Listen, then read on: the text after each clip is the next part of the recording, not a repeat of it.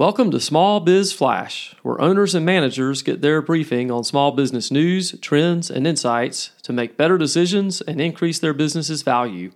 I'm your host, Adam Hewitt. Thanks for joining me. Is your company using technology effectively? Is it boosting productivity, increasing sales, and improving customer satisfaction? If not, it's time to re-examine your tech stack. I'll offer some tips after the news roundup. All right, let's dive in.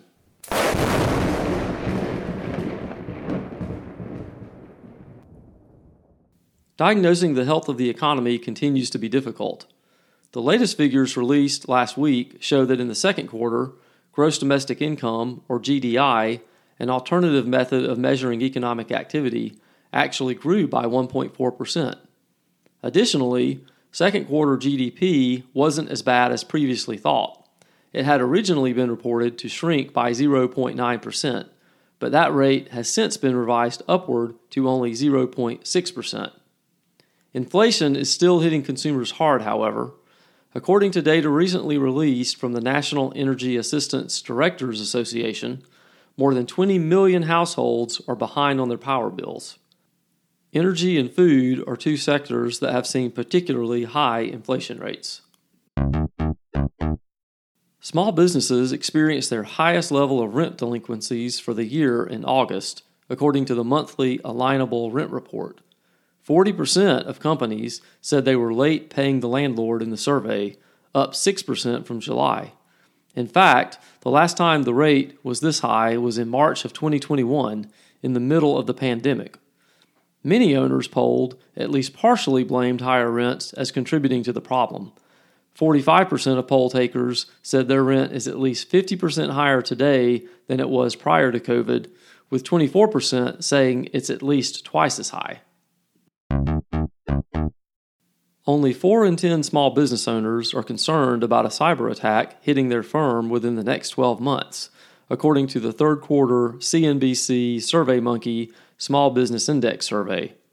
If an attack were to happen, though, 65% are confident in their ability to respond. A little more caution may be in order, however. Data breaches and other forms of cyber attacks hit small companies frequently and are often expensive and disruptive.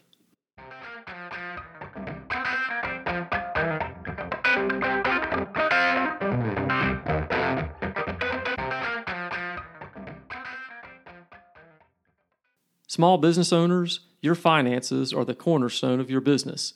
You need a bookkeeping partner who will keep your AP, AR, and financial statements on track. SBS Accounting and Advisors are pros at managing small business finances.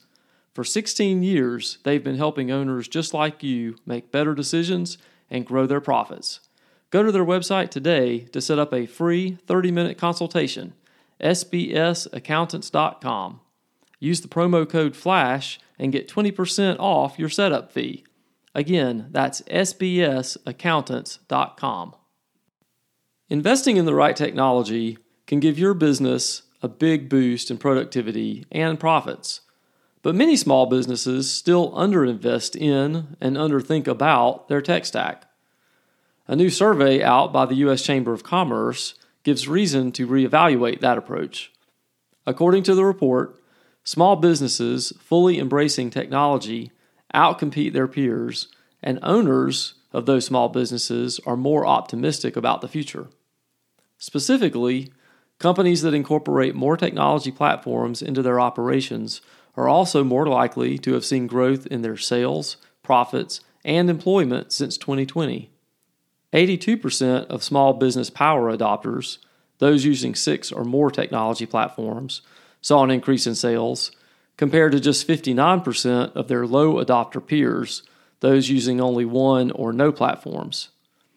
84% of the power adopters increased profits, while only 65% of the low adopters did. The pattern was the same for employment growth. 74% of the power adopters added employees, compared to just 54% of the low adopters. But getting a solid ROI isn't as simple as throwing money at the latest shiny software to come down the pike. So let's go through a few principles to keep in mind as you build out your tech stack. First, Focus on the most critical or costly functions for your business and how those can be improved through technology.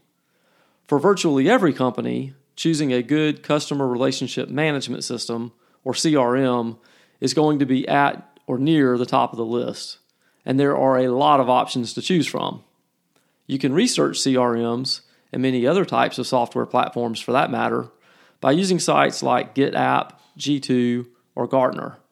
There are links to all these sites in the show notes. Whenever you're considering an application, and this takes us to the second principle, consider how it integrates with the rest of your software. As you're building out your tech stack, you'll be adding more and more platforms. They need to talk to one another, and ideally, they'll be able to share your data between each other right out of the box. If this isn't possible, check to see if the platform has compatibility with a third-party integration platform like Zapier that can help two programs share data with one another.